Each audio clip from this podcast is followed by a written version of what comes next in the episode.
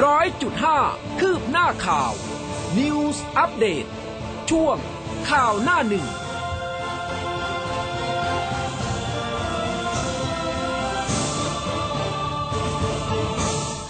อรุณสวัสดิ์คุณผู้ฟังค่ะต้อนรับเข้าสู่เช้าวันพฤหัสบดีนะคะ5สิงหาคม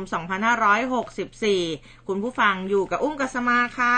ครับและผมภูเบศสุนีนะครับอรุณสวัสดิ์คุณผู้ฟังทุกท่านครับค่ะก็ต้อนรับเข้าสู่ข่าวหน้าหนึ่งนะคะหลายๆท่านค่ะโอ้คุณผู้ฟังของเราตื่นเช้ามากๆเลยนะวันนี้เช้านี้ LINE Official คึกคักมากๆหลายๆท่านนะคะก็บอกว่ามารอฟังข่าวกันตั้งแต่เช้าแล้วขอบพระคุณมากๆนะคะแล้วก็ตอนนี้เนี่ยมีไลฟ์ผ่านทาง Facebook ด้วยกดไลค์กดแชร์กันไปเยอะๆด้วยค่ะครับผมก็ทุกช่องทางนะครับที่เราสามารถรับฟังแล้วก็พูดคุยกันได้นะครับยังไงก็ส่งข้อความเข้ามาใครนอนไม่หลับหรือว่ากำลังจะนอนนะฮะฟังข่าวให้เรียบร้อยก่อนแล้วก็แชร์ให้เราด้วย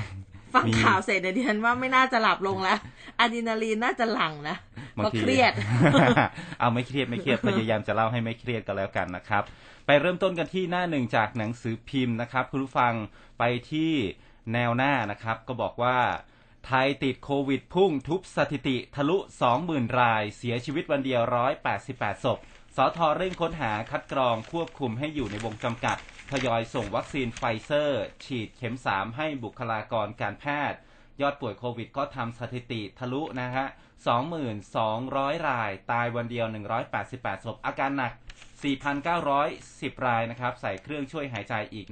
1,033 รายกทม.ก็ติดเชื้อเกิน 4,000 รายนะครับสาธารณสุขเร่งคัดกรองผู้ติดเชื้อเข้าระบบให้อยู่ในวงจำกัดครับค่ะจาก Daily News กันบ้างนะคะไม่กี่อึดใจจะถึงมือหมอหนุ่มใหญ่ดับคาจุดคัดกรองอยู่กลุ่มเสี่ยงพ่วงโรคหัวใจส่งโรงพยาบาลชันสูตรด่วนฝันร้ายเป็นจริงนิวไฮป่วยเกิน 20,000 ตาย 188 ค่ะเดลต้าระบาดทั่วไทย74จังหวัดโควิดพุ่งไม่หยุดชลบุรีวิกฤตติดอีก 1,678 รายสมุทรสาครหนักครับติด 1,294 รายปากน้ำป่วยใหม่945รายตาย10โคราชรายวันนะครับนิวไฮ545คนแรงงานโรงเกลือติดแล้ว600สถานการณ์โควิดทั่วไทยตอนนี้ก็ถือว่ายังติดเชื้อพุ่งอยู่นะครับคลัสเตอร์ใหม่ก็โผล่7แห่งใน4จังหวัดกว่า200คนครับค่ะ Daily News มีภาพเจ้าหน้าที่กู้ภัยเก็บศพผู้เสียชีวิตนะคะเป็นชายวัยกลางคนบนทางเท้าใกล้ตลาดรุ่งเจริญเขตยานาวาไปทำพิธีชาปนกิจทันทีหลังตรวจด้วยวิธีสวอปพบว่าติดเชื้อโควิดนะคะขณะที่อีกภาพหนึ่งค่ะเป็นชายวัย64ปีล้มลงเสียชีวิตคาจุดคัดกรองหลังตกเป็นกลุ่มเสี่ยงนะคะก็เลยมีการนำศพเนี่ยส่งโรงพยาบาลเพื่อหาสาเหตุเสียชีวิตเบื้องต้นทราบว่าผู้ตายเป็นโรคหัวใจค่ะครับส่วนทางด้านของแนวหน้านี่ก็มีภาพ2ภาพที่ใกล้เคียงไม่ใช่ใกล้เคียงสิเป็นภาพของการที่เจ้าหน้าที่สาธารณสุขจังหวัดยะลานะครับออกหน่วยบริการฉีดวัคซีนเคลื่อนที่ส่งเสริมการเข้าถึงการฉีดวัคซีนป้องกันโควิด -19 ให้แก่กลุ่มเปราะบางนะครับผู้ด้อยโอกาสและก็ผู้สูงอายุในอำเภอรามันนะครับในภาพนี้ก็จะเป็นคุณยายสวมเสื้อคอกระเช้าสีเขียวนะครับแล้วก็มีเจ้าหน้าที่มาฉีดวัคซีนให้ถึงที่บ้านเลยอีกภาพหนึ่งนะครับเป็นภาพที่โรงงานในสมุทรสาครเจ้าหน้าที่ก็จัดชุดตรวจสาธารณสุขเข้าตรวจหาผู้ติดเชื้อโควิด -19 ในกลุ่มพนักงานโรงงานนิคมอุตสาหกรรมสินสาครตำบลโคกขามอำเภอเมืองจังหวัดสมุทรสาครพร้อมกับทำ factory isolation นะครับรองรับพนักงานที่ติดเชื้อภายในนิคมครับค่ะเชียร์น้องแต้วชกล้างตาคว่ำมือหนึ่งนะคะก็มีภาพของน้องแต้วค่ะสุดาพรศรีสอนดีนักชกสาวทีมชาติไทยเนี่ยโอ้โหภาพนี้นะคะบอกว่ากำลังซ้อมต่อยเป้าอย่างมุ่งมั่นค่ะก่อนขึ้นเวทีชกมวยสากลรอบรองชนะเลิศนะคะรุ่นไลท์เวท60กิโลกรัมนะคะวันนี้ที่โตเกียวประเทศญี่ปุ่นค่ะก็ลุ้นแล้วก็ให้กำลังใจด้วยนะคะใช่ครับวันนี้ก็เชียร์กันติดขอบสนามขอบจอนะฮะโอ้นะคะรับรองได้ว่าหัวใจน่าจะแบบว่าเต้นไม่เป็นจังหวะเหมือนกันนะคะครับผมไปที่สหรัฐครับอ่วมหนักครับตอนนี้ติดโควิดวันเดียวทะลุ 100,000 คนอู่ฮั่นระบาดใหม่ปิดเมืองตรวจโควิดทั่วโลกยังวิกฤตครับติดเชื้อทะลุ200ล้านคนเสียชีวิตแล้วกว่า 4.25 ล้านศพโดยเฉพาะสหรัฐนี่อ่วมหนักเลยครับติดเชื้อวันเดียวพุ่ง เท่าตัวทะลุ 100,000 คนผู้เชี่ยวชาญสหรัฐก็เตือนว่าเผชิญปัญหาสายพันธุ์เดลต้าลามหนักส่วนที่เมืองอู่ฮั่นประเทศจีนปิดตรวจหาเชื้อทั่วเมืองครับขณะที่ญี่ปุ่นก็เตือนรับมือการระบาดระลอกใหม่ครับค่ะล่าฆาตกรอำมหิตฆ่าปาดคอรองผอ.โรงเรียนบุกก่อเหตุในห้องน้ำเบาะแสมืด8ด้านเช็คด่วนโอนแล้ว 2,500 บาทเยียวยาม.33 ชุดแรกตรวจ13จังหวัดโดนพิษโควิดสปส.เตือนมิจฉาชีพเพียบหลอกขอข้อมูลผ่าน SMS สปส.ก็เริ่มโอนเงิน 2,500 บาทเยียวยาช่วยผู้ประกันตนมาตรา33ชุดแรกนะครับ13จังหวัดที่ได้รับผลกระทบจากโควิดผ่านพร้อมเพย์ตามลำดับเลขที่บัตรประชาชนขณะเดียวกันก็เตือนผู้ประกันตนมาตรา33ระวังมิจฉาชีพหลอกนะครับมันจะขอข้อมูลเงินเยียวยาผ่าน Google Form หรือว่า SMS ปลอมครับค่ะจัดทัพนายพลศรีกากีวันนี้นะคะถกเดือด157เก้าอี้จับตาโจ๊กขอยกเลิกที่ปรึกษาเนี่ยเขาบอกว่าจับตาห้ามกระพริบค่ะจัดทัพนายพลศรีกากีล็อตใหญ่บิ๊กตู่นัดถกกตรวันนี้มีวาระบิ๊กโจ๊กขอยกเลิกเงื่อนไขตำแหน่งค่ะครับผมก็เริ่มต้นกันที่รายละเอียดของข่าวเป็นข่าวดีครับคุณผู้ฟังในหลวงพระราชทาน 99.9 ล้านตั้งโรงพยาบาลสนามนะครับพระบาทสมเด็จพระเจ้าอยู่หัวและสมเด็จพระนางเจ้าพระบรมราชินีทรงพระกรุณาโปรดเกล้าโปรดกระหม่อมพระราชทานเงินให้แก่รัฐบาลเพื่อนำไปสนับสนุนการจัดตั้งโรงพยาบาลสนามศูนย์พักคอยและก็สถานที่กักตัวทั่วประเทศพระบาทสมเด็จพระเจ้าอยู่หัวและสมเด็จพระนางเจ้าพระบรมราชินีทรงพระกรุณาโปรดเกล้าโปรดกระหม่อมให้พลอากาศเอกสถิตพงษ์สุขวิมลราชเลขานุการในพระองค์พระบาทสมเด็จพระเจ้าอยู่หัวเชิญเงินพระราชทานมอบแก่พลเอกประยุทธ์จันทร์โอชานายกรัฐมนตรีซึ่งก็เป็นส่วนหนึ่งของการบำเพ็ญพระราชกุศลเนื่องในโอกาสวันเฉลิมพระชนมพรรษาสมเด็จพระเจ้าอยู่หัว28กรกฎาคม2564และเนื่องในโอกาสวันเฉลิมพระชนมพรรษาสมเด็จพระนางเจ้าสิริกิติ์พระบรมราชินีนาถพระบรมราชชนนีพันปีหลวง12สิงหาคม2564อันนี้ก็ไปมอบที่ห้องศรีงาช้างทำเนียบรัฐบาลในโอกาสนี้นายกรัฐมนตรีก็รับมอบเงินพระราชทานจำนวน99,900,000 บาทนะครับโดยจะนำเงินส่วนนี้ไปสนับสนุนการดำเนินงานของโรงเรียนสถาบันอาชีวศึกษามหาวิทยาลัยต่างๆและก็เหล่าทัพนะครับที่จะตั้งโรงพยาบาลสนามและก็ศูนย์พักคอยสถานที่กักตัวต่างๆทั่วประเทศซึ่งยังความซาบซึ้งแก่รัฐบาลและก็ประชาชนชาวไทยในพระมหากรุณาธิคุณอย่างหาที่สุดมิได้ครับค่ะมากันที่หนึ่งข่าวดีนะคะก่อนที่จะไปดูยอดผู้ติดเชื้อโควิดนะคะเดี๋ยวจะลืมนะโรงพยาบาลเกษมราษฎร์รัตนาธิเบศค่ะเป็นการุญยเวชเดิมเลยนะคะเปิดรับจองวัคซีนโมเดอร์นาจำนวนจำกัด 2,900 โดสเท่านั้นที่แผนกรับผู้ป่วยในนะอาคารผู้ป่วยนอก OPD 1 วันจันทร์ถึงวันศุกร์ตั้งแต่ 9:30 น.จนถึง 4:00 น.ตั้งแต่วันนี้นะคะเป็นต้นไปจนกว่าจะครบจำนวนนะคะก็คือช่วงตั้งแต่ 9:30 น.จนถึง 4:00 น.เนี่ยนะคะที่แผนกรับผู้ป่วยในนะยังไงก็ติดต่อนะคะโทรศัพท์สอบถามข้อมูลกันไปได้021491330ถึง49นะคะ021491330ถึง49ใครอยู่ใกล้ๆนะสะดวกก็สามารถที่จะไปจองได้นะคะทีนี้เนี่ยเมื่อวานนี้นะคะเรียกว่าเป็นนิวไฮจริงๆสุดท้ายและท้ายสุดก็ถึงจนได้นะตัวเลข 20,000 นะคะสบคเขารายงานสถานการณ์โควิดนะคะก็มีผู้ติดเชื้อ 20,000กับอีก200รายค่ะก็เป็นติดเชื้อใหม่ 20,013 รายติดเชื้อภายในเรือนจำที่ต้องขัง187รายหายป่วยกลับบ้าน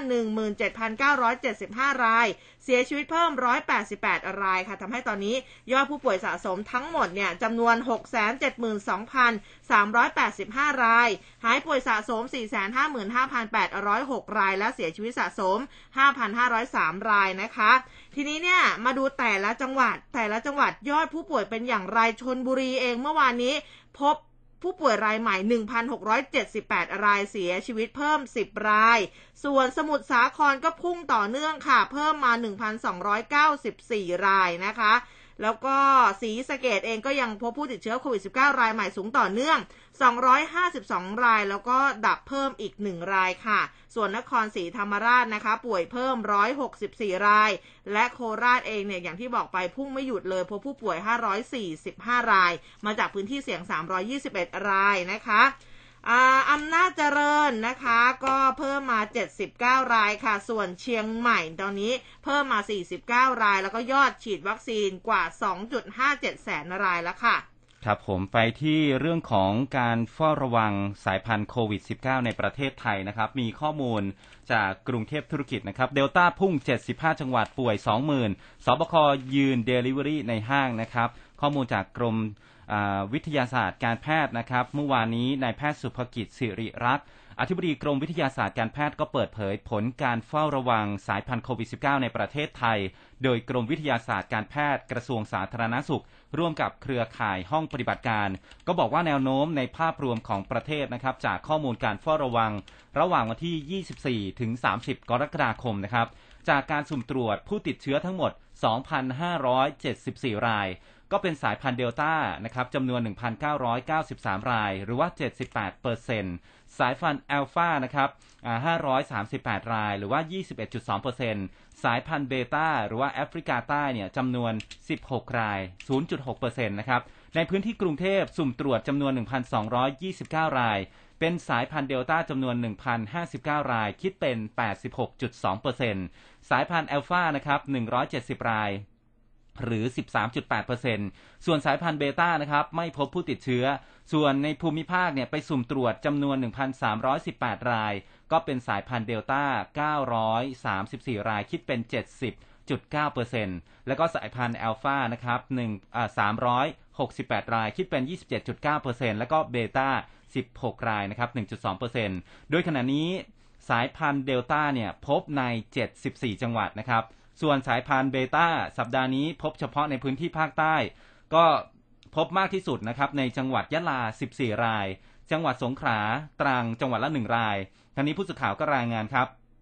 ข้อมูลการเฝ้าระวังของกรมวิทยาศาสตร์การแพทย์ก็บอกด้วยนะครับว่ามีการพบโควิดสายพันธุ์เดลต้าแล้ว75จังหวัดโดยมีเพียงแค่2จังหวัดที่ยังรอดจากสายพันธุ์เดลต้าคือจังหวัด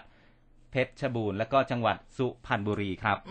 นะคะนี่ก็เป็นยอดทีนี้เนี่ยมาพอพูดถึงสายพันธุ์คุณหมอธีรวัตรค่ะเมื่อวานนี้ท่านออกมาพูดถึงการเร่งฉีดวัคซีนนะอยากให้เร่งฉีดวัคซีนให้ครอบคลุม 90% ค่ะสกัดโควิด -19 หว่านสายพันธุ์เอฟซิลอนเข้าไทยนะคะนายแพทย์ธีรวัตรเหมจุฑาค่ะผู้อำนวยการศูนย์วิทยาศาสตร์สุขภาพโรคอุบัติใหม่คณะแพทยศาสตร์จุฬาลงกรณ์มหาวิทยาลัยนะคะท่านก็โพสต์ข้อความผ่าน Facebook บอกว่าไทยการสร้างแรงกดดันต่อเชื้อโควิด -19 ในไทยเนี่ยต้องเข้มข้นตลอดเวลาและสม่ำเสมอนะดังนั้นการได้วัคซีนที่ดีที่สุดและสามารถคุมเชื้อที่มีเยอะที่สุดในขณะนี้ทั้งสายพันธุ์เดลต้าแล้วก็อัลฟานะคะซึ่งการฉีดวัคซีนต้องครอบคลุมให้ได้ถึง 80% ถึง 90% ของประชาชนในระยะเวลาที่เร็วที่สุดภายใน3เดือนสำหรับเด็กเล็กนะอายุตั้งแต่2ขวบจนถึง15ปีสามารถใช้วัคซีนเชื้อตายอย่างที่จีนนำมาใช้แม้จะการสายพันธุ์เดลต้าไม่ดีเท่ากับวัคซีนอื่นแต่ช่วยลดอาการหนักหรือว่าเสียชีวิตได้ทั้งนี้การรุกหนักอย่างเข้มข้นรวดเร็วนะคะจะการไม่ให้มีการกลายพันธุ์ในภายในพื้นที่เหมือนกับสายพันธุ์เอฟซิลอนในสหรัฐที่ถือกำเนิดในพื้นที่เองแล้วก็แพร่ไปหลาย10ประเทศแล้วซึ่งอาจจะเข้าประเทศในเอเชียตะวันออกเฉียงใต้รวมถึงบ้านเราในไม่ช้าด้วยค่ะครับผมก็มาที่เรื่องของการประชุมสบคชุดเล็กเมื่อวานนี้นะครับก็ยืนยันตามมาตรการ Delivery นะครับผู้สื่อข่าวรายงานว่าในการประชุมศูนย์ปฏิบัติการบริหารสถานการณ์โควิด -19 หรือสบคชุดเล็กเมื่อวานนี้นะครับที่ประชุมเนี่ยเห็นชอบให้คงมาตรการสำหรับร้านอาหารและก็เครื่องดื่มในห้างสรรพสินค้าศูนย์การค้า Community Mall สถานประกอบการกิจการอื่นๆที่มีลักษณะคล้ายๆกันโดยให้ดำเนินการได้เฉพาะการจำหน่ายในรูปแบบการสั่งอาหารหรือว่าเครื่องดื่มผ่านการขนส่งอาหารหรือว่า Food Delivery Service นะครับทั้งในระบบออนไลน์และก็โทรศัพท์หรือระบบบริการช่วยเหลือของร้านอาหารเครื่องดื่มในการจัดส่งเพื่อไม่ให้ผู้บริโภคเนี่ยไปสัมผัสติดต่อใกล้ชิดกับร้านอาหารเครื่องดื่มโดยตรงเพื่อหลีกเลี่ยงการแออัดบริเวณหน้าร้านอาหารแล้วก็ร้านเครื่องดื่มนะครับโดยให้ผู้จัดการผู้มีหน้าที่รับผิดชอบในสถานที่ข้างต้นเนี่ยจัดเตรียมพื้นที่บริเวณภายในซูเปอร์มาร์เก็ตหรือว่าสถานที่ที่เหมาะสมเพื่อไม่ให้เกิดความแออัดจนเสี่ยงต่อการแพร่ระบาดรายงานข่าวก็บอกว่ามาตรการนี้เป็นไปตามที่กรมอนามัยได้ชี้แจงเมื่อวันจันทร์ที่2สิงหาคมที่ผ่านมาก็คือไม่จำหน่ายให้กับผู้บริโภคโดยตรงเพื่อลดการติดต่อระหว่างผู้จำหน่ายและผู้บริโภคซึ่งอาจจะแออัดและก็ไปบริเวณหน้าร้านจำนวนหลายคนโดยต้องดำเนินการภายใต้เงื่อนไขเวลาแล้วก็จัดระบบระเบียบตามมาตรการในการป้องกันโรคที่ราชการกำหนดนะครับทีนี้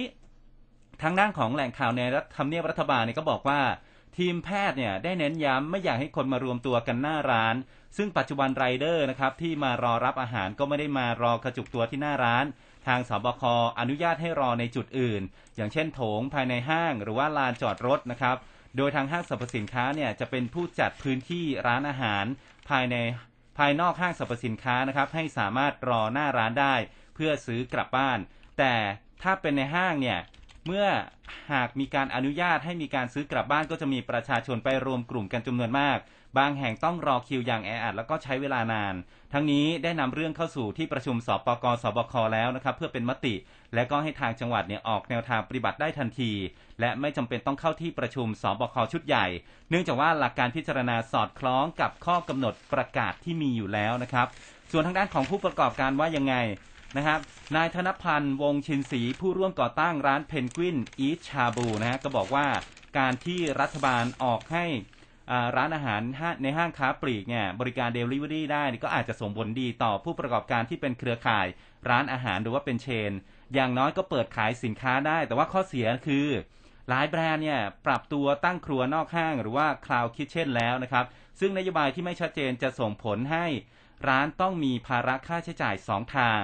นอกจากนี้อุปกรณ์ของการ Delivery รอบนี้ก็คือการให้ไรเดอร์รับสินค้าจากจุดที่ห้างค้าปลีกจัดให้ไม่สามารถไปรับหน้าร้านได้ถ้าหากเป็นเวลาเร่งด่วนนะครับเช่นใกล้เที่ยงช่วงเย็นลูกค้าก็จะสั่งอาหารเยอะมากนะครับจะเกิดผลกระทบหลายด้านไม่ว่าจะเป็นการไม่สามารถหาไรเดอร์ได้ยอดขายของร้านลดลงแล้วก็จัดสรรคนไปส่งอาหารช่วงก่อนเที่ยงแล้วก็เย็นเนี่ยเป็นการทำยอดขายแต่พนักงานต้องใช้เวลาอย่างน้อย 4-5 นาทีที่จะนำอาหารไปให้ไรเดอร์ยังจุดที่รับสินค้าอันนี้ก็จะเสียเวลามากครับค่ะพูดถึงไรเดอร์นะแต่ตรงนี้สักนิดนึงเมื่อวานนี้บุกห้องน้ำตลาดดังแถวนครราชสีมาจับไรเดอร์ไม่สนโควิดตั้งวงเล่นไพ่ป๊อกเด้ง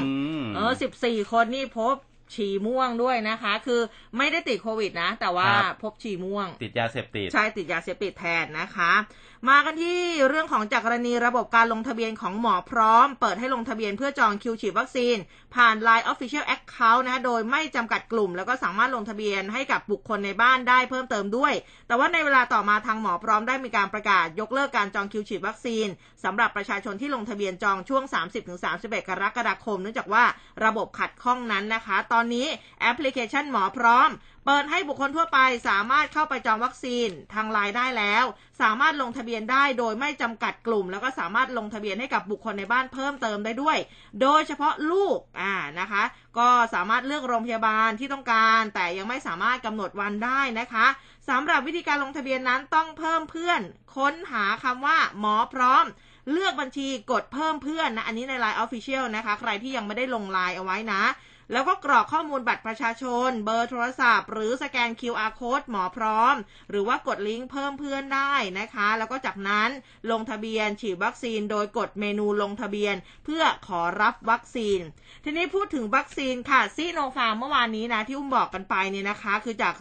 กรณีโรงพยาบาลจุฬาภรณ์ราชวิทยาลัยจุฬาภรณ์เนี่ยเปิดลงทะเบียนขอรับการจัดสรรวัคซีนซิโนฟาร์มสำหรับบุคคลธรรมดารอบ2จำนวน 75,000 รายตั้งแต่ 10:10 นาทีเมื่อช่วงเช้าวันนี้ก็ทางราชวิทยาลัยจุฬาภรณ์ก็แจ้งผ่านแฟนเพจนะบอกว่าตอนนี้เนี่ยการลงทะเบียนขอรับการจัดสรรวัคซีนซิโนฟาร์มเต็มจำนวนแล้วนะคะสำหรับใครที่ลงทะเบียนสำเร็จนะคะก็สามารถกลับเข้ามาจองเลือกโรงพยาบาลเลือกไม่ใช่เลือกโรงพยาบาลสิเลือกนัดวันฉีดแล้วก็โอนเงินให้เสร็จสิ้นได้นะคะจนถึงบ่าย2 โมงนะคะของ6 โมงเย็นของวันที่6 สิงหาคมแล้วก็เลือกนัดเข้าฉีดวัคซีนได้ตั้งแต่16-29 สิงหาคมเมื่อวานนี้เห็นมีคลิปออกมาเนี่ยมีโทรศัพท์ประมาณ 5-6 เครื่องยิ่งกว่าจองบัตรคอนเสิร์ต เขากดสรุปแล้ว6เครื่องเนี่ยกดกันได้ประมาณได้แค่คนเดียวคือแบบกดรัวยิ่งกว่าจองคอนเสิร์ต BlackPink อ่ะโอ้โหคือแบบว่าคนเข้าไปแบบจองกันท่วมท้นมากๆเลยนะคือถ้าใครเป็นแฟนคลับศิลปินดารามาก่อนก็จะมีเทคนิคด้านนี้นะคือเครื่องเดียวคุณอาจจะไม่เพียงพออันนี้จะบอกว่าขึ้นอยู่กับเครือข่ายด้วยแล้วผมถามนิดนึงเรื่องของหมอพร้อมเนี่ยคือจองได้เลยใช่มั้ยจองได้เลยค่ะจองได้เลยได้แล้วสามารถลงทะเบียนได้จะไปลงให้ภรรยาและบุตรชายใช่ไหมคะบุตรชายนี่คงยังลงไม่ได้ขวบนะครับทีนี้มาที่เรื่องของไฟเซอร์ค่ะคุณหมอบุญไฟเซอร์ของหมอบุญตอนนี้เมื่อวานนี้เป็นประเด็น เมื่อวานคุณหมอออกมาพูดว่า ถอดใจแล้วนะครับนำเข้าไฟเซอร์โยกโควต้า20ล้านโดสเนี่ยขายให้กับเมียนมานะครับหมอบุญออกมาเคลียร์ใจครับวัคซีนไฟเซอร์ไร้หน่วยงานรัฐนำเข้าหลังจากที่ออกหน้าหาวัคซีนได้20ล้านโดสช่วยวิกฤตประเทศผ่านพันธมิตรอย่างฮ่องกงนะครับวางเงินมัดจำไปแล้ว 5-10% ยืนยันกองทัพไม่มีส่วนเกี่ยวข้องนะครับนายแพทย์บุญวนาสินครับประธานกรรมการบริษัทธนบุรีเฮลท์แคร์กรุ๊ปจำกัดมหาชนหรือว่า TSG นะครับให้สัมภาษณ์ผ่านทางคมชัดลึกนะครับช่องเนชั่น22ก็บอกว่าตัวเองเนี่ยถอดใจแล้วนะฮะเรื่องวัคซีนไฟเซอร์เพราะว่ามีความพยายามนำเข้ามาตลอด13เดือนที่ผ่านมาจนสามารถเจรจาผ่านดีลเลอร์ผู้ขายวัคซีนของ BioNTech หลายรายในสหรัฐและก็ยุโรปเพื่อนำเข้าวัคซีนไฟเซอร์20ล้านโดสแต่ว่าหน่วยงานรัฐที่คุยไว้เนี่ยปฏิเสธในการนำเข้าให้วัคซีนที่เจรจามาได้ก็จะนำไปขายให้กับโรงพยาบาลในกลุ่มต่างประเทศที่มีความต้องการสูงแทนส่วนหน่วยงานที่เคยติดต่อไปนะฮะมีหลายหน่วยงานทั้งโรงพยาบาลศิริราชสภากาชาดไทยราชวิทยาลัยจุฬาภรณ์ก็ได้ปฏิเสธทั้งหมดนะครับเพราะว่าตามกฎหมายเนี่ยไม่ใช่วัคซีนทางเลือกส่วนที่มีประเด็นให้หน่วยงานกองทัพเข้ามาเกี่ยวข้องไม่ได้เกี่ยวกับ TSG นะครับแต่ว่าเป็นการดำเนินการในลักษณะที่น้องชายตัวเองเนี่ยเป็นประธานมูลนิธิเด็กก็เสนอให้บริษัทที่กองทัพถืออยู่เนี่ยนำเข้าวัคซีนให้กับเด็กๆได้นะฮะอันนี้ก็คุณหมอออกมาพูดค่อนข้างยาวนะครับเมื่อวานนี้ก็คุณหมอบอกว่าตอนนี้ก็ต้องถอยออกมา19นะครับเรื่องของวัคซีนแม้จะมีมหาวิทยาลัยของรัฐเพิ่งจะติดต่อเข้ามาเมื่อเช้าของวันที่4สิงหาคมบอกว่าสนใจแต่ว่าต้องให้ทางหน่วยงานภาครัฐเป็นผู้เสนอเข้ามาเพราะว่าใจของตัวเองเนี่ยอยากจะไปเทขายให้กับกลุ่มเมียนมาตะวันออกกลางเพราะว่าต้องการวัคซีนสูงมากหมอบุญก็บอกว่าส่วนใครที่พูดว่าเป็นวัคซีนทิพย์อันนี้ไม่มีการเซ็นสัญญากันจริงตนไม่สนใจสิ่งเหล่านี้หัวใ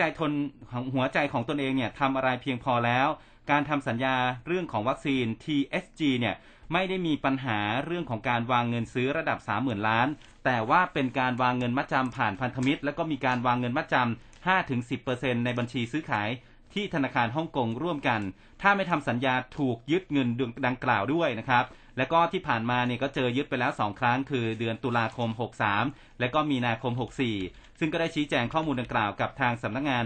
กำกับหลักทรัพย์นะฮะและก็ตลาดหลักทรัพย์หรือว่ากลต.เป็นแล้วหลังจากมีการสอบถามข้อมูลเรื่องของการยึดเงินประกัน 500-600 ล้านบาทนะครับส่วนกรณีของที่ว่ามีการปั่นหุ้นนะครับขณะเดียวกันเนี่ยมีการกล่าวถึงกระแสข่าวเพื่อหวังผลสร้างราคาหรือว่าปั่นหุ้น TSG เนี่ยก็เพราะว่าตนเองแล้วก็ภรรยาถือหุ้นอยู่ในช่วงที่มีข่าวนั้นนะครับเป็นเรื่องไร้สาระแล้วก็คุณหมอบุญบอกว่าไม่อยากจะนำมาใส่ใจเพราะว่าการที่จะนำบริษัทมูลค่า 30,000 ล้านบาทมาแลกกับเงินแค่2ล้านบาทเนี่ยจากราคาหุ้นที่เปลี่ยนไปเพื่อที่จะปั่นหุ้นคุ้มหรือไม่ซึ่งราคาหุ้นจะขึ้นหรือลงผู้ที่ได้รับผลกระทบเป็นเรื่องของตลาดหุ้นแต่ตนเองในฐานะผู้บริหารขอให้ความมั่นใจว่าได้สร้างความแข็งแกร่งให้กับบริษัทผ่านกิจการหลายอย่างที่ทำอยู่ในขณะเดียวกันก็มีความตั้งใจซื้อหุ้นของ TSG ในฐานะผู้ถือหุ้นรายใหญ่มาตลอด2ปีเดือนละ 5-10 ล้านบาทผ่านตลาดหุ้นและก็รายงานต่อกลต.เพื่อนำบริษัทออกจากตลาดหุ้นในอนาคตด้วยนะครับโดยธุรกิจโรงพยาบาลไม่ควรค้าขายในตลาดหุ้นความเป็นอาจารย์แพทย์จริยธรรมทางการแพทย์จะทำให้เสียใจที่จะได้นำเข้าตลาดหุ้นมาตลอดนะครับอย่างไรก็ตามก็คุณหมอบุญฝากไปถึงภาครัฐด้วยนะครับเรื่องของการจัดหาวัคซีนว่าตอนนี้เนี่ยสหรัฐหรือว่าอิสราเอลกำลังทำลายวัคซีนที่มีอยู่ในมือเพราะต้องการนำวัคซีนตัวใหม่ไปฉีดให้เป็นเข็มที่3ให้กับประชาชนก็เป็นโอกาสที่ดีที่รัฐบาลควรจะเจรจาขอแลกเปลี่ยนหรือว่าซื้อมาทดแทนวัคซีน AstraZeneca ที่หายไป30ล้านโดสนะครับในช่วงวิกฤตที่เป็นถึงก้นเหวแบบนี้ชื่อหมอบุญหรือว่า TSG ไม่ได้สำคัญอะไรเลยแต่ว่าประชาชนเอกชนธุรกิจ SME กำลังจะตายอยู่ขณะนี้ภาพที่ควรเห็นคือรัฐบาลและก็เอกชนร่วมมือกันช่วยเหลือกันครับค่ะทีนี้เรื่องของวัคซีนเนี่ยนะคะเมื่อวานนี้ที่คลังสินค้าท่าอากาศยานสุวรรณภูมิสมุทรปราการนะคะก็นายแพทย์โสพลเอี่ยมสิริถาวรรองอธิบดีกรมควบคุมโรคนางจุฬามณีชาติสุวรรณอธิบดีกรมยุโรปกระทรวงการต่างประเทศนายกิติพงศ์กิติขจรค่ะรองผู้อำนวยการท่าอากาศยานสุวรรณภูมินะคะก็ร่วมกันรับวัคซีน AstraZeneca 415,040 โดสที่รัฐบาลอังกฤษบริจาคให้แก่รัฐบาลไทยนะเพื่อใช้ควบคุมการระบาดก็เดินทางมาด้วยสายการบิน Emirates Air นะคะเที่ยวบิน EK372 อีกตัวหนึ่งค่ะไฟเซอร์ก็ยังคงต้องติดตามกันอยู่นะคะเมื่อวานนี้ที่กระทรวงสาธารณสุขนายแพทย์โอภาสการกวินพงศ์ท่านอธิบดีกรมควบคุมโรคก็บอกว่าทางครเองเนี่ยเริ่มทยอยจัดส่งวัคซีนไฟเซอร์ล็อตบริจาคจากสหรัฐนะไปยังโรงพยาบาลในกรุงเทพและปริมณฑลเพื่อฉีดเป็นบูสเตอร์โดสเข็มที่3ให้กับบุคลากรทางการแพทย์และสาธารณสุขที่ทำงานด่านหน้าแล้วเบื้องต้นได้มีการประสานกับโรงพยาบาลรามาธิบดีโรงพยาบาลสิริราชโรงพยาบาลจุฬานะคะหากพร้อมจะจัดส่งได้เลยส่วนต่างจังหวัดจะประสานกับโรงพยาบาลในปริมณฑลค่ะก็บอกว่าน่าจะทราบว่าที่ไหนได้รับแล้วบ้างนะคะก็เดี๋ยวน่าจะมีการรายงานออกมาแหละนะคะเกี่ยวกับเรื่องของไฟเซอร์ค่ะครับผมมาที่เรื่องของเศรษฐกิจนะครับคุณผู้ฟังครับยังคงอัตราดอกเบี้ยที่ 0.5% แล้วก็ลดประมาณการ GDP เหลือ 0.7 นะครับนายทิศนันท์มลิกมาศนะครับผู้ช่วยผู้ว่าการสายนโยบายการเงินธนาคารแห่งประเทศไทยและก็เลขานุการกนง.ก็บอกว่ากรรมการเสียงข้างน้อย2เสียงเห็นควรลดอัตราดอกเบี้ย 0.25% ในขณะที่กรรมการ1คนลาการประชุมนะครับคณะกรรมการก็ประเมินว่าเศรษฐกิจไทยปี64จะได้รับผลกระทบจากการระบาดของโควิด -19 มากกว่าที่ประเมินเอาไว้และก็ยังมีความเสี่ยงด้านต่ำอย่างมีนัยยะสำคัญนะครับซึ่งโจทย์สำคัญที่สุดของเศรษฐกิจไทยณปัจจุบันก็คือการเร่งควบคุมการระบาดและก็การกระจายวัคซีนเพื่อฟื้นฟูความเชื่อมั่นของประชาชนและก็เอื้อให้กิจกรรมทางเศรษฐกิจและรายได้กลับขึ้นมาโดยคณะกรรมการเขาก็เห็นว่าความเสี่ยงทางเศรษฐกิจระยะข้างหน้าอยู่ที่ระดับความสูงของการช่วยเหลือ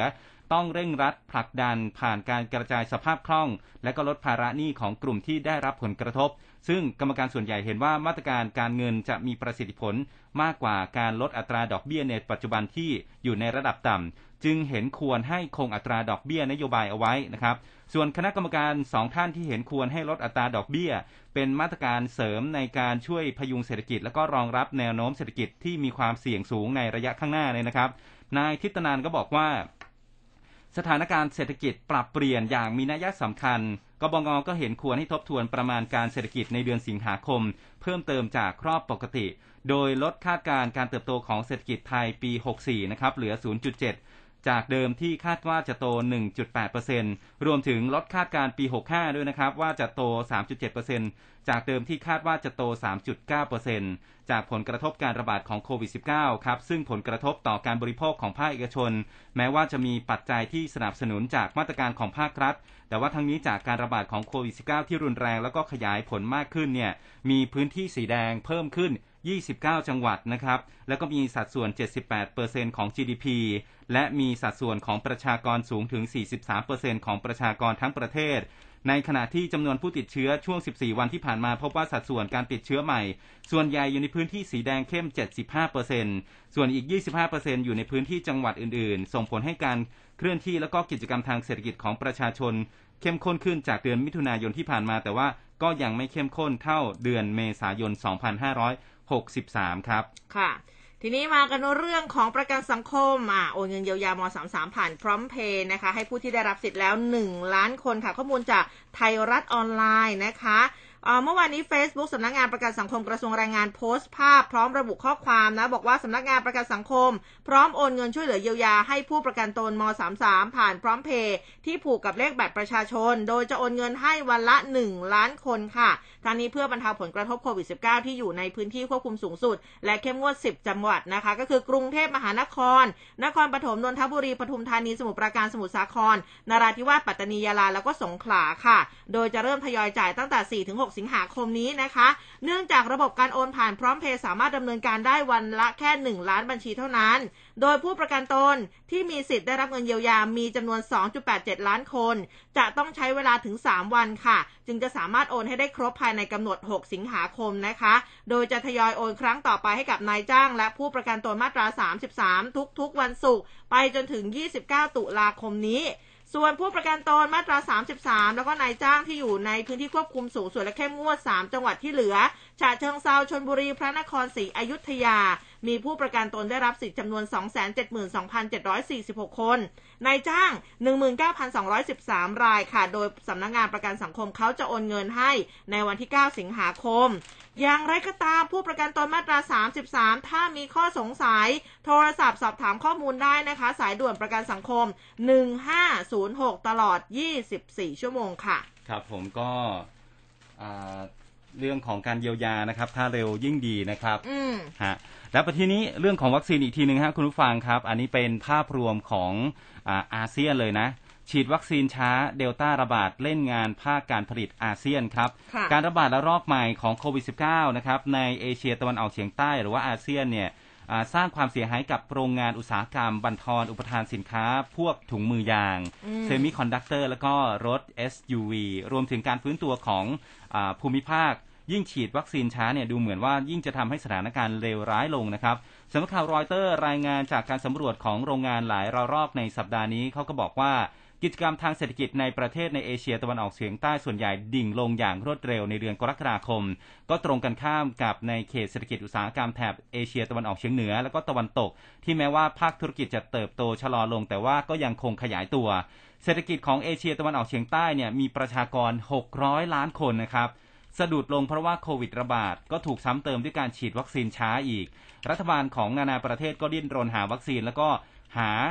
ทางออกนะครับแล้วก็มีการออกมาตรการล็อกดาวน์ส่งผลให้โรงงานหลายแห่งร้างไร้ผู้คนนะครับกระทบไปถึงเศรษฐกิจของภูมิภาคที่ได้ชื่อว่าเป็นกลุ่มประเทศตลาดเกิดใหม่ที่ฟื้นตัวเร็วแห่งหนึ่งของโลกหลังจากที่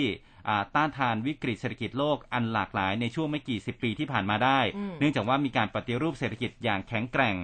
นักเศรษฐศาสตร์จาก HSBC นะครับก็เตือนว่าอัตราการฉีดวัคซีนต่ำในอินโดนีเซียเวียดนามฟิลิปปินส์และก็ไทยรวมไปถึงประสิทธิภาพที่ไม่แน่นอนของวัคซีนที่ฉีดให้กับประเทศเหล่านี้ตกอยู่ในความเสี่ยง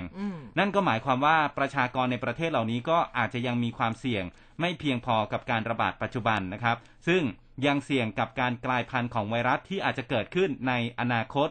จากการจำกัดการเดินทางมีแนวโน้มคงอยู่ต่อไปแล้วก็ส่งผลให้แนวโน้มการเติบโตของเศรษฐกิจในระยะสั้นนะครับสำหรับผู้ผลิตในเอเชียตะวันออกเฉียงใต้ที่มีความสามารถในการแข่งขันส่วนใหญ่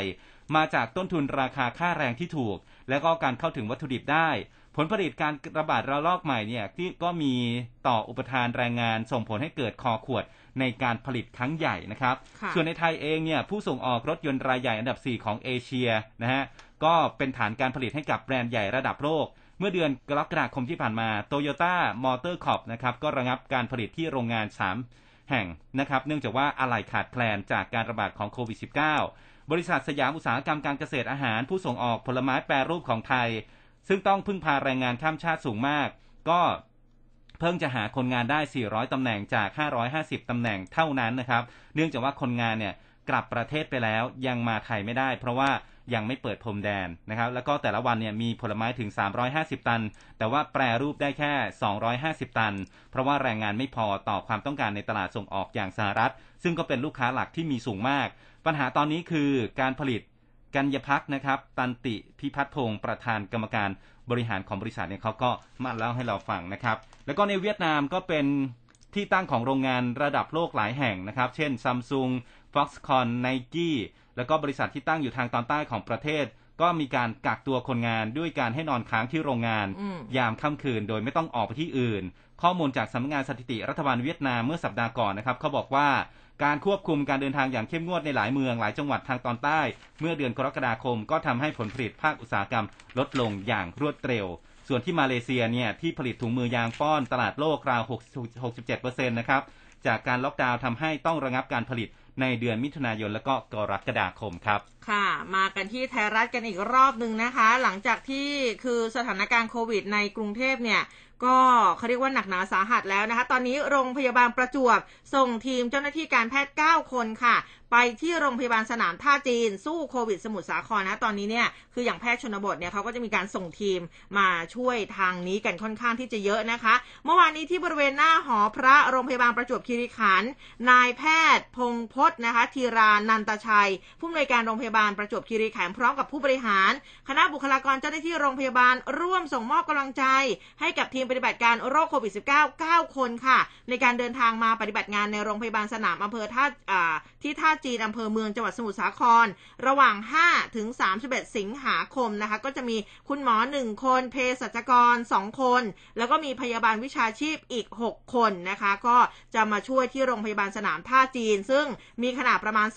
200-300 เตียงค่ะใช้สำหรับรองรับผู้ป่วยโควิดสถานะสีเหลืองนะคะซึ่งท่านผอ.โรงพยาบาลประจวบคีรีขันธ์ก็บอกว่าขณะนี้สถานการณ์การแพร่ระบาดของโควิดในอำเภอเมืองประจวบคีรีขันธ์แม้ว่าผู้ป่วยจะติดเชื้อมากขึ้นแต่ว่ายังอยู่ในระดับที่ควบคุมได้โดยมีผู้ป่วยสถานะสีเหลืองแล้วก็สีแดงรักษาตัวอยู่ในโรงพยาบาล57คนเป็นผู้ป่วยอาการหนัก10คนส่วนผู้ป่วยสถานะสีเขียวคือไม่มีอาการหรือว่ามีอาการเล็กน้อยรักษาตัวอยู่ที่หอผู้ป่วยเฉพาะกิจโรงแรมประจวบ3อ่าว64คนนะคะทางนี้โรงพยาบาลก็มีเตียงรองรับผู้ป่วยได้60เตียงนะสำหรับผู้ป่วยโควิดแล้วก็กำลังขยายเพิ่มเป็น94เตียงหากไม่เพียงพอสามารถขยายได้สูงสุด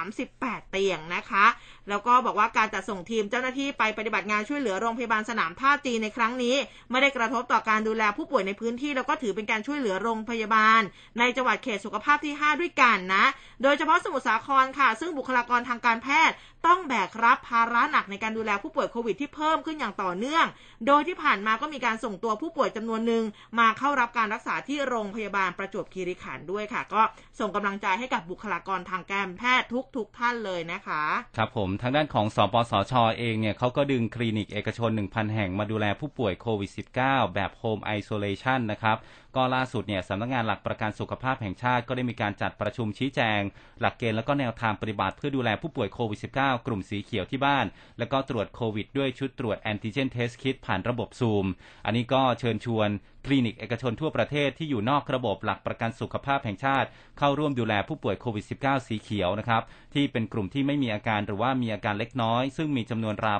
80% ของผู้ติดเชื้อโควิด -19 ทั้งหมดก็มีคลินิกเอกชนให้ความสนใจเข้าร่วมประชุมกว่า 1,000 แห่งสปสช.ก็จะมีการจัดงบสนับสนุนค่าบริการเบื้องต้นแบบเหมาจ่าย 3,000 บาทต่อรายก็โอนจ่ายให้ทุกสัปดาห์อันนี้เป็นข้อมูลจากนายแพทย์เจเดชธรรมทัศน์อารีนะครับเลขาธิการสำนักงานหลักประกันสุขภาพแห่งชาติก็ให้สัมภาษณ์นะครับบอกว่าเดิมเนี่ยมีคลินิกชุมชนอบอุ่นซึ่งเป็นคลินิกที่ขึ้นทะเบียนกับสปสช.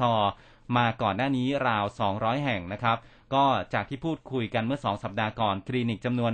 117แห่งก็ยินดีเข้าร่วมโครงการดูแลผู้ป่วยโควิด -19 ตามแนวทาง Home Isolation ร่วมกับศูนย์บริการสาธารณสุข69แห่งการดำเนินการที่ผ่านมาเนี่ยพบว่าจำนวนคลินิกที่ดำเนินการอยู่ไม่เพียงพอต่อผู้ป่วยที่เข้ามาใหม่ทำให้เกิดปัญหาการแจ้งเข้ามาในระบบนะครับไม่ว่าจะเป็นช่องทางสายด่วน1330หรือว่าการกรอกข้อมูลในระบบ LINE@ สปสช.หรือว่าช่องทางอื่นๆก็พบว่ามีจำนวนผู้ป่วยตกค้างจำนวนมากสปสช.จึงพยายามขยายไปยังคลินิกเอกชนนะครับซึ่งเดิมเนี่ยไม่อยู่ในระบบของสปสช.โดยเน้นในกรุงเทพมหานครนะครับซึ่งก็มีประมาณ 3,000 กว่าแห่งเข้ามาร่วมดูแลผู้ป่วยโควิด -19 ตามแนวทาง Home Isolation เพิ่มมากขึ้นนะครับส่วนคลินิกเอกชนที่เข้าร่วมโครงการก็จะมีหน้าที่ในการติดตามผู้ป่วยตามแนวทาง Home Isolation ตามเกณฑ์ก็คือต้องมีคุณหมอในการควบคุมดูแลผู้ป่วยนะครับแล้วก็จัดระบบดูแลผู้ป่วยได้ไม่ว่าจะเป็นทางโทรศัพท์วิดีโอคอลหรือว่าแอดไลน์มีระบบส่งน้ำส่งอาหารส่งอุปกรณ์ยาแล้วก็อยากจะให้คลินิกที่สนใจเนี่ยมาลงทะเบียนกับสปสช.เบื้องต้นสปสช.นะครับจะกระจายยาให้กับคลินิกส่วนที่ยังเบิกยาไม่ได้เนี่ยและต่อไปจะเป็นการกระจายความรับผิดชอบให้คลินิกดำเนินการเองต่อไปครับค่ะมากันที่ Daily News กันอีกครั้งหนึ่งนะคะดีเดย์ 11 สิงหาคมนี้รู้กันไว้นะสคฟ.คุ้มครองเงินฝากไม่เกิน1ล้านบาทนะคะนายทรงพลชีวปัญญาโรจน์ค่ะผู้อำนวยการสถาบันคุ้มครองเงินฝากหรือว่าสคฟ.บอกว่าตั้งแต่ 11 สิงหาคมนี้เป็นต้นไปผู้ฝากเงินในสถาบันการเงินภายใต้กฎหมายคุ้มครองเงินฝากจะได้รับความคุ้มครองเงินฝากในวงเงินไม่เกิน1ล้านบาทต่อ1รายผู้ฝากต่อสถาบันการเงินนะคะซึ่งก็เป็นวงเงินที่กำหนดตามกฎหมายจากปัจจุบันนะจนถึง10สิงหาคมค่ะวงเงินคุ้มครองเงินฝากจะอยู่ที่5ล้านบาทโดยจะมีผู้ฝากเงินที่ได้รับความคุ้มครองเงินฝากทั้งหมด 82.07 ล้านรายนะอันนี้คิดเป็น 98.03% ของผู้ฝากทั้งระบบซึ่งถือเป็นประชาชนส่วนใหญ่ของประเทศนะคะ สำหรับข้อมูลเงินฝากณวันที่31พฤษภาคมที่ผ่านมาผู้ฝากในระบบสถาบันการเงินภายใต้ความคุ้มครองของสถาบันมีทั้งหมด 83.72 ล้านรายเมื่อเปรียบเทียบกับสิ้นปี63พบว่าจำนวนผู้ฝากเนี่ยเพิ่มขึ้น 1.337 ล้านรายหรือว่าเพิ่มขึ้นประมาณ 1.62% โดยจำนวนผู้ฝากที่เพิ่มขึ้นนะคะส่วนใหญ่เป็นผู้ฝากรายย่อยซึ่งมีเงินฝากไม่เกิน1ล้านบาทอันนี้คิดเป็น 97% ข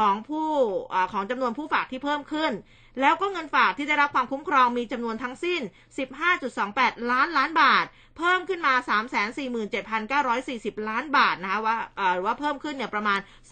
2.33% จากสิ้นปีก่อนทั้งนี้สคฟ.ค่ะมีบทบาทสำคัญในการคุ้มครองเงินฝากแก่ผู้ฝากทั้งที่เป็นบุคคลธรรมดาแล้วก็นิติบุคคลไม่ว่าจะเป็นชาวไทยหรือว่าชาวต่างชาตินะคะที่ฝากเงินเป็นสกุลเงินบาทกับสถาบันการเงินของไทยภายใต้กฎหมายคุ้มครองเงินฝากก็จะประกอบไปด้วยธนาคารพาณิชย์ไทย18แห่งสาขาธนาคารต่างประเทศ12แห่งบริษัทเงินทุน2แห่งแล้วก็บริษัทเครดิตฟองเซีย3แห่งรวมทั้งสิ้น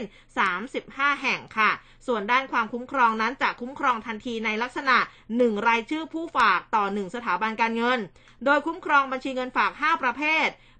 แรกคือเงินฝากกระแสรายวันนะคะมีเงินฝากออมทรัพย์เงินฝากประจำบัตรเงินฝากแล้วก็ใบรับฝากเงินโดยบัญชีเงินฝากที่ได้รับความคุ้มครองต้องเป็นสกุลเงินบาทเท่านั้นทั้งนี้หากสถาบันการเงินที่อยู่ภายใต้กฎหมายคุ้มครองเงินฝากถูกเพิกถอนใบอนุญาตผู้ฝากเนี่ยจะได้รับเงินฝากคืนภายใน30วันตามวงเงินที่กฎหมายกำหนดค่ะครับผมมีผู้ฟังส่งข้อความเข้ามานะครับคุณตาจวบบอกว่าตอนนี้กักตัวอยู่ที่เทศบาลตำบลยะวึกอำเภอชุมพลบุรีจังหวัดสุรินทร์บอกว่าแฟนติดโควิดต้องรักษาตัวที่บ้านเกิดนะฮะอันนี้ก็เป็นกำลังใจให้ทุกคนนะครับก็ฝากเป็นกำลังใจให้ด้วยนะคะใครที่ติดเชื้อแล้วก็กำลังรักษาอยู่ก็หายไวๆใครที่กักตัวนะครับก็ขอเป็นกำลังใจให้ด้วยนะครับทีนี้ไปที่เรื่องของการเปิดศูนย์ช่วยเด็กในภาวะวิกฤตจากโควิด -19 นะครับเขามีการเปิดศูนย์นำร่องในพื้นที่สีแดงเข้มกรุงเทพนะครับข้อมูลจากไทยรัฐออนไลน์นะครับบอกว่าดร.ไกรยศภัทรวาทรองผู้จัดการกองทุนเพื่อความเสมอภาคทางการศึกษานะครับก็เปิดเผยว่าสถานการณ์ตอนนี้เนี่ยมีเด็กได้รับผลกระทบจากการระบาดของโควิด -19 จำนวนมากจำนวนเด็กติดเชื้อรายวันเนี่ยมากกว่า 2,000 คนนะครับโดยเฉพาะในพื้นที่กรุงเทพเฉลี่ยวันละ500คนส่วนใหญ่จะมาในครอบครัวยากจนด้อยโอกาสและก็กลุ่มเปราะบางโดยเฉพาะในชุมชนแออัดนะครับก็ทำให้ประสบปัญหาการขาดแคลนการขาดโอกาสในการเข้ารับการรักษาและก็การช่วยเหลือที่เหมาะสมได้ทันสถานการณ์ซึ่งปัจจุบันเนี่ยมีเด็กส่วนหนึ่งครับอยู่อย่างโดดเดี่ยวตกค้างในชุมชนหรือว่าได้รับผลกระทบกระเทือนทางจิตใจ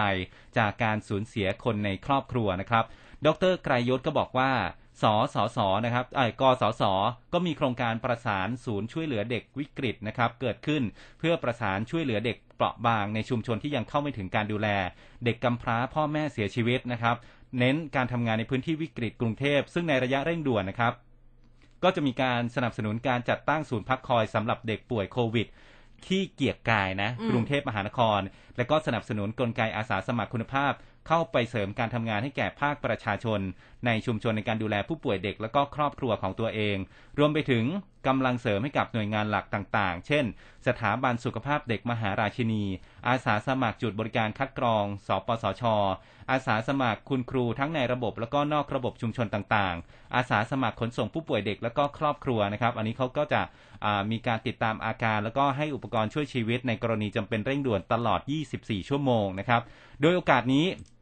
เขาบอกว่าอาสาสมัครก็จะได้รับการอบรมระยะสั้นเพื่อให้สามารถไปคัดกรองแล้วก็ให้คำแนะนำติดตามเคสผู้ป่วยเด็กซึ่งเป็นหนึ่งในสะพานเชื่อมระหว่างสาธารณสุขกับผู้ป่วยเด็กแล้วก็ครอบครัวของเด็กยากจนครับโอกาสนี้ก็ยังจัดให้มีโปรแกรมฟื้นฟูแล้วก็สร้างโอกาสทางการศึกษาให้แก่เด็กในกลุ่มวิกฤตรายบุคคลทั้งกลุ่มกำพร้าพ่อแม่เสียชีวิตแล้วก็ครอบครัวที่ได้รับผลกระทบอย่างรุนแรงเพื่อไม่ให้หลุดออกจากระบบการศึกษานะครับอันนี้ก็เขามีกลุ่มนะครับถ้าสนใจจะไปเป็นอาสาสมัครนะครับก็สามารถประสานไปได้ที่ศูนย์ช่วยเหลือเด็กในภาวะวิกฤตนะครับหมายเลข02 079 5475 0นะครับหรือว่า083 610 0997นะครับเดี๋ยวไปแปะไว้ให้ที่Facebook Live ของเรานะครับแล้วก็นอกจากนี้นะครับคุณผู้ฟังประชาชนหรือว่าองค์กรภาคเอกชนที่สนใจจะไปร่วมสนับสนุนการดำเนินงานของอาสาสมัครแล้วก็ช่วยเหลือกลุ่มเด็กเปราะบางเนี่ยก็ สามารถไปบริจาคได้นะครับในเลขที่บัญชีเดี๋ยวจะให้ไว้ใน Facebook Live นะครับค่ะไปกันที่มติชนกันบ้างนะคะผู้การสมุทรปราการนี่สั่งให้ออกจากราชการดาบตำรวจหัวร้อนพกดาบฟันเก๋งกลางกรุงนะคะหลายๆคนนี่อาจจะได้ติดตามข่าวนี้กันมาบ้างคือจากกรณีโลกออนไลน์เขาเผยแพร่คลิปวิดีโอภาพเหตุการณ์ชาย2คนขับรถกระบะป้ายแดงชนรถเก๋งซีวิกจนประสบอุบัติเหตุบริเวณก่อนถึงแยกประเวศกทมเนี่ยนะคะจากนั้นผู้ก่อเหตุก็ขึ้นไปบนหลังคารถของผู้เสียหายแล้วก็ใช้มีดเนี่ยฟันไปที่รถหลายต่อหลายครั้งขณะเดียวกันก็ยังมีชายหัวเกรียนอีกรายหนึ่งถือวัตถุคล้ายกับปืนตรงเข้าไปที่รถผู้เสียหายด้วยนะคะโดยโลกออนไลน์นี่ก็เปิดเผยข้อมูลบอกว่าคือเขาอ้างว่าคนขับรถกระบะเนี่ยเป็นเจ้าหน้าที่ตำรวจก็เลยทำให้เกิดการวิพากษ์วิจารณ์อย่างกว้างขวาง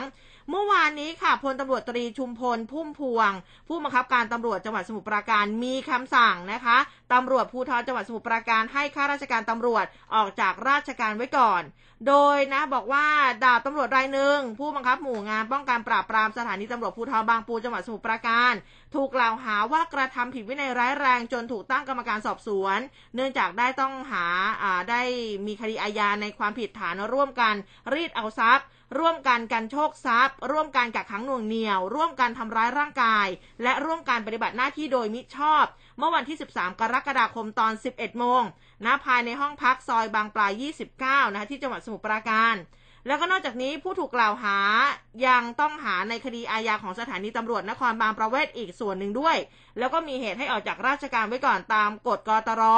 ว่าด้วยการสั่งพักราชการและการสั่งให้ออกจากราชการไว้ก่อนนะพ.ศ. 2547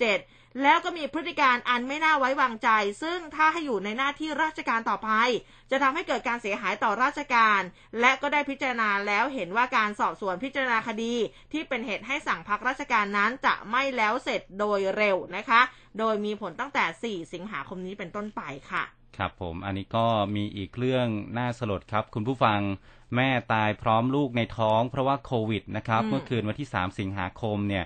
โลกโซเชียลมีเดียก็แห่แชร์เรื่องราวสุดสะเทือนใจเรียกน้ำตาจากผู้อ่านจากเรื่องราวนะครับหลังจากมีผู้ใช้ Facebook ชื่อว่าทิติวัฒน์เลิศรัตนโมลีโพสต์ภาพพร้อมข้อความที่ภรรยาเขียนโน้ตทิ้งไว้ในโทรศัพท์มือถือก่อนที่จะเสียชีวิตด้วยโควิด -19 นะครับขณะที่ตั้งท้องแรกได้แค่6เดือนพร้อมกับแคปชั่นบอกว่าฉันรักเธอโดยข้อความในภาพนะครับก็เป็นภาพที่ภรรยาได้เขียนถึงสามีนะครับสั่งเสียแล้วก็ร่ำราเป็นดั่งดวงใจบอกว่าถึงเจมที่รักถ้าเขาไม่รอดเพราะโควิดเขาขอโทษที่ไม่ได้ให้เธอเห็นหน้าลูกเขาจะไปอยู่กับลูกเองเขาจะเลี้ยงลูกให้เธอเองนะครับแล้วก็ขอให้เธอใช้ชีวิตให้ดีฉันคิดถึงเธอกับลูกมากขอให้ถ้ามีครอบครัวใหม่ๆก็ขอให้เลือกคนที่ดีๆในชีวิตและหวังว่าชาติหน้าเราจะได้เจอกันอีกอยู่พร้อมกันพร้อมหน้าพร้อมตาพ่อแม่ลูกครับค่ะก็เรียกว่าเป็นไวรัลที่หลายสื่อหลายสำนักแล้วก็ในอินเทอร์เน็ตเนี่ยลงข้อความนี้เอาไว้นะก็คือแบบใครอ่านแล้วก็สะเทือนใจมากๆเลยนะคะก็เรียกได้ว่าเป็นสถานการณ์ของโควิดเนี่ยนะคะจริงๆแล้วเนี่ยมีอีกหลายรายเลยที่เสียชีวิตนะคะแต่ว่ามันเยอะมากนะเราก็คือถ้าจะให้อ่านทั้งหมดเนี่ยมันก็จะดูสะเทือนใจมากเกินไปนะคะก็เอาเป็นว่าช่วงนี้และณเวลานี้เนี่ยทุกคนจะต้องป้องกันตัวเองแล้วก็ส่งกำลังใจให้กับบุคลากรทางการแพทย์เองหรือว่าจะเป็นประชาชนที่จะต้องเขาเรียกว่าอะไรอ่ะยังคงต้องช่วยเหลือตัวเองกันอยู่ในช่วงนี้ก็ต้องสู้ๆกันต่อไปนะส่งกำลังใจให้นะคะหรือว่าใครที่อยากจะมีข่าวประชาสัมพันธ์อะไรก็สามารถที่จะส่งมาได้นะคะคือถ้าเราพอที่จะช่วยเหลือได้เราก็จะช่วยเหลือค่ะครับเดี๋ยวช่วงนี้ไปที่สายฟ้าพยากรณ์กันครับ 100.5 คืบหน้าข่าว News Update ช่วงข่าวหน้าหนึ่ง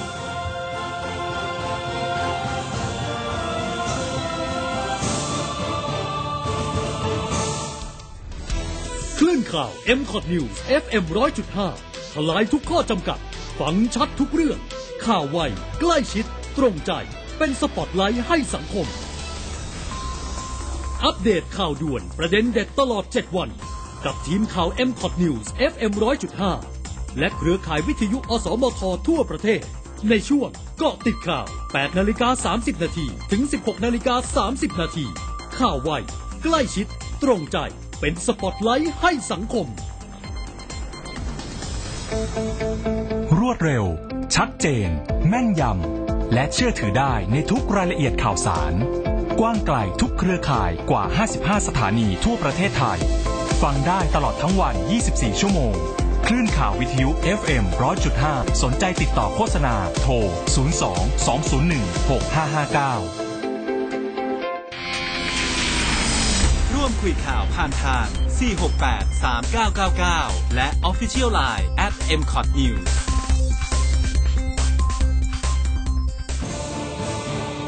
100.5 คืบหน้าข่าว News Update ช่วงข่าวหน้าหนึ่งเอาละค่ะเข้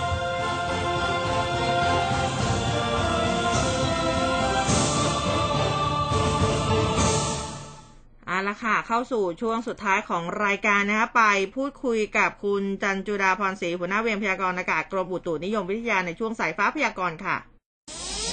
สายฟ้าพยากรณ์โดยกรมอุตุนิยมวิทยาสวัสดีค่ะสวัสดีครับสวัสดีค่ะค่ะคุณจันจุดาคะวันนี้สภาพดินฟ้าอากาศบ้านเราจะเป็นอย่างไรเห็นว่ามีพายุเข้ามาด้วยใช่ไหมคะลูปิดพายุลูปิดนี่ไม่เกี่ยวกับบ้านเราเลยอ๋อไม่เกี่ยวกับบ้านเราเลยนะใช่ค่ะตอนนี้เขาก็อยู่ทางด้านตอนใต้ของประเทศจีนตอนใต้นะคะชายฝั่งประเทศจีนตอนใต้กับมีแนวโน้มจะเคลื่อนไปทางด้านไต้หวันมากกว่าเคลื่อนตัวออกห่างประเทศไทยค่ะบ้านเราก็มีผลกระทบเกี่ยวกับมรสุมตะวันตกเฉียงใต้อย่างเดียวนะคะตอนนี้มรสุมตะวันตกเฉียงใต้ก็เริ่มมีกำลังอ่อนลงนะคะแต่ว่าการกระจายของฝนทางด้านภาคเหนือก็ยังคงดีอยู่นะคะก็อาจจะมีฝนตกหนักเกิดขึ้นอยู่เพราะว่ามันมีแนวร่องมรสุมพาดผ่านทางด้านเมียนมาและลาวนะคะดังนั้นทางด้านภาคเหนือเนี่ยก็ยังคงมีฝนตกหนักบางพื้นที่อยู่ส่วนภาคตอนออกแล้วก็ภาคตอนออกเฉียงเหนือและภาคกลางในการกระจายฝนปริมาณลดลงนะคะเช่นเดียวกับภาคใต้นะคะค่ะก็ปริมาณลดลงแต่คลื่นลมยังคงมีกำลังแรงอยู่นะคะจนถึงวันที่6เลยค่ะอ๋อยาวอยู่เหมือนกันเรือเล็กยังคงต้องงดออกจากฝั่งนะคะใช่แล้วค่ะใช่แล้วค่ะคลื่นลมทางด้านทะเลอันดามันก็ยังคงแรงอยู่ถึงวันที่6แล้วก็ยังคงงดออกจากฝั่งจนถึงวันที่6เหมือนกันค่ะค่ะในส่วนของกรุงเทพปริมณฑลล่ะคะกรุงเทพปริมณฑลก็มีโอกาสอยู่ในเกณฑ์ 30% แต่ว่าโอกาสฝนก็จะเป็นช่วงมันก็มีโอกาสอยู่นะคะ 30% แต่ว่าโอกาสฝนก็จะช่วงบ่ายเป็นต้นไปจะเยอะกว่าช่วงกลางวันและช่วงเช้านะคะค่ะในส่วนที่ต้องระมัดระวังก็คือเฉพาะภาคเหนือเลยใช่ไหมคะในช่วงนี้ใช่ค่ะทางด้านภาคเหนือนะคะโดยเฉพาะภาคเหนือที่ตะวันตกด้านรับลมก็แถวแม่ฮ่องสอนจังหวัดตากกันนะคะเพราะว่าก็ยังมีข่าวน้ำท่วมไม่เห็นอยู่นะคะมีส่วนไหนเพิ่มเติมไหมคะคุณจันจุดาแล้วช่วงนี้ปริมาณฝนก็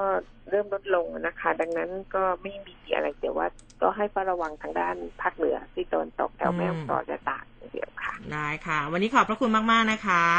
สวัสดีค่ะค่ะสวัสดีค่ะใครที่อยู่ภาคเหนือนะคะระมัดระวังกันด้วยนะไปที่เรื่องของโมดูล่า ICU รับผู้ป่วยสีแดงเพิ่มนะครับอีกด้านหนึ่งเนี่ยทางด้านของพลเอกอัศวินขวัญเมืองผู้ว่าราชการกรุงเทพมหานครบอกนะครับว่าวันนี้ทางกทมเนี่ยจะเปิดโมดูล่า ICU สำหรับผู้ป่วยโควิดที่อาการรุนแรงหรือว่าสีแดงเพิ่มอีก2อาคารรับผู้ป่วยได้20เตียงที่ศูนย์การเรียนรู้โรงเรียนโรงพยาบาลราชพิพัฒน์เขตทวีวัฒนา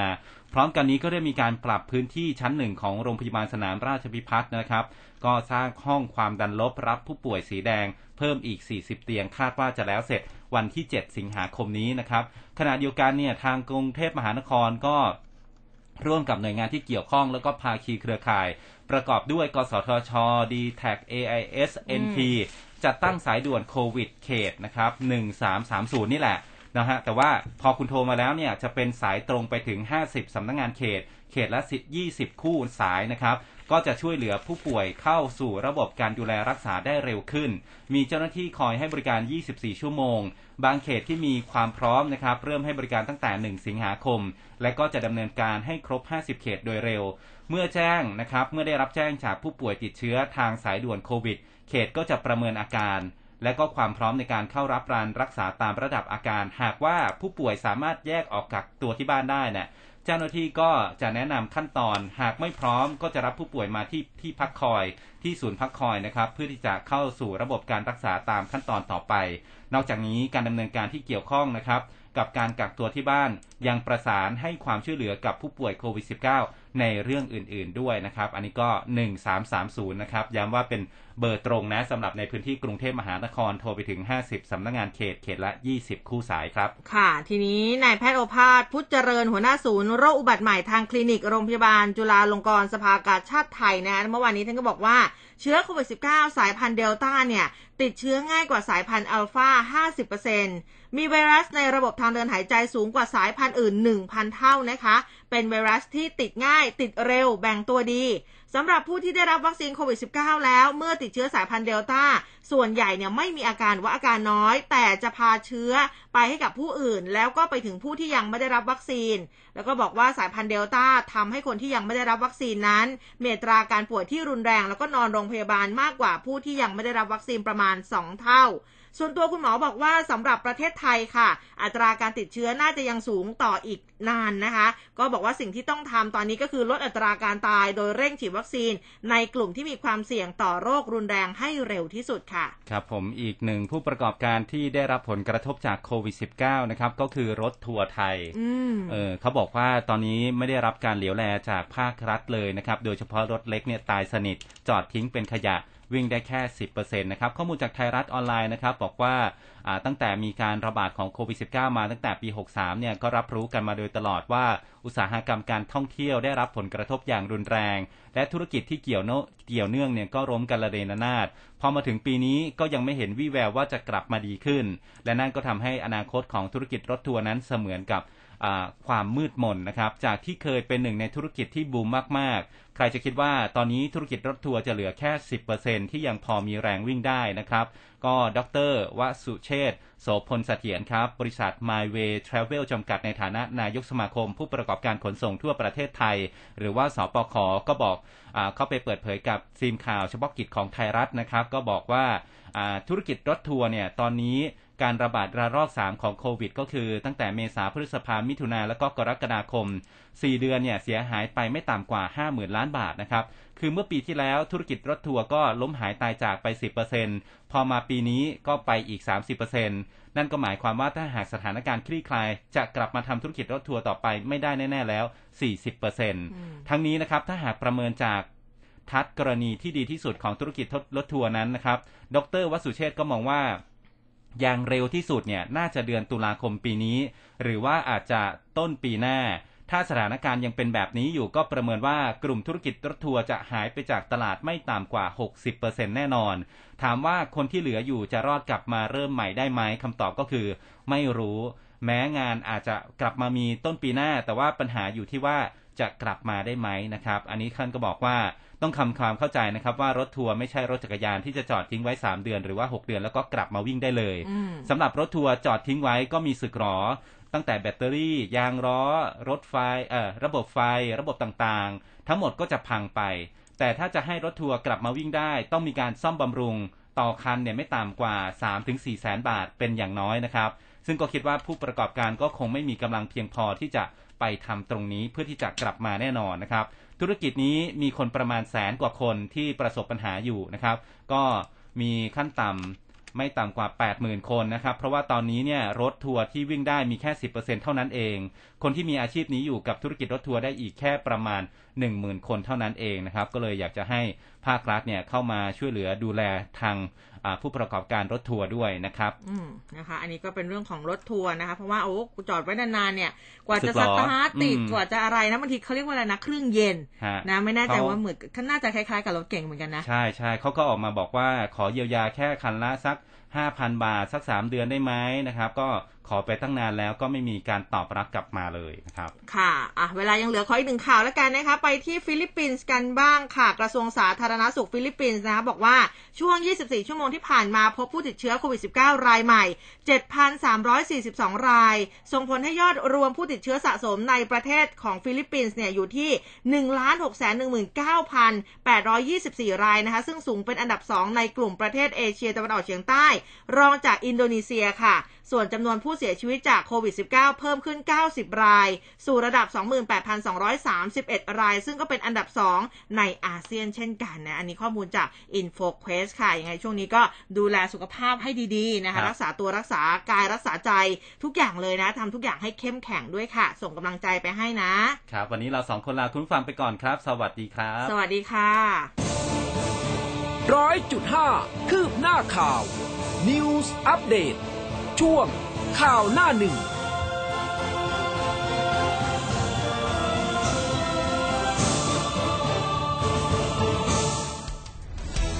่นข่าว M-Cod News FM 100.5 ทลายทุกข้อจำกัดฟังชัดทุกเรื่องข่าวไวใกล้ชิดตรงใจเป็นสปอตไลท์ให้สังคมมหาวิทยาลัยรามคำแหงแหล่งความรู้ตลาดวิชาตอบโจทย์ชีวิตวิถีใหม่เลือกเรียนได้ออนไลน์หรือออนไซต์ทั้งปริญญาดีกรีปริญญาตรีและปริญญาใบที่2รับสมัครนักศึกษาใหม่ส่วนกลาง 7-10 ตุลาคม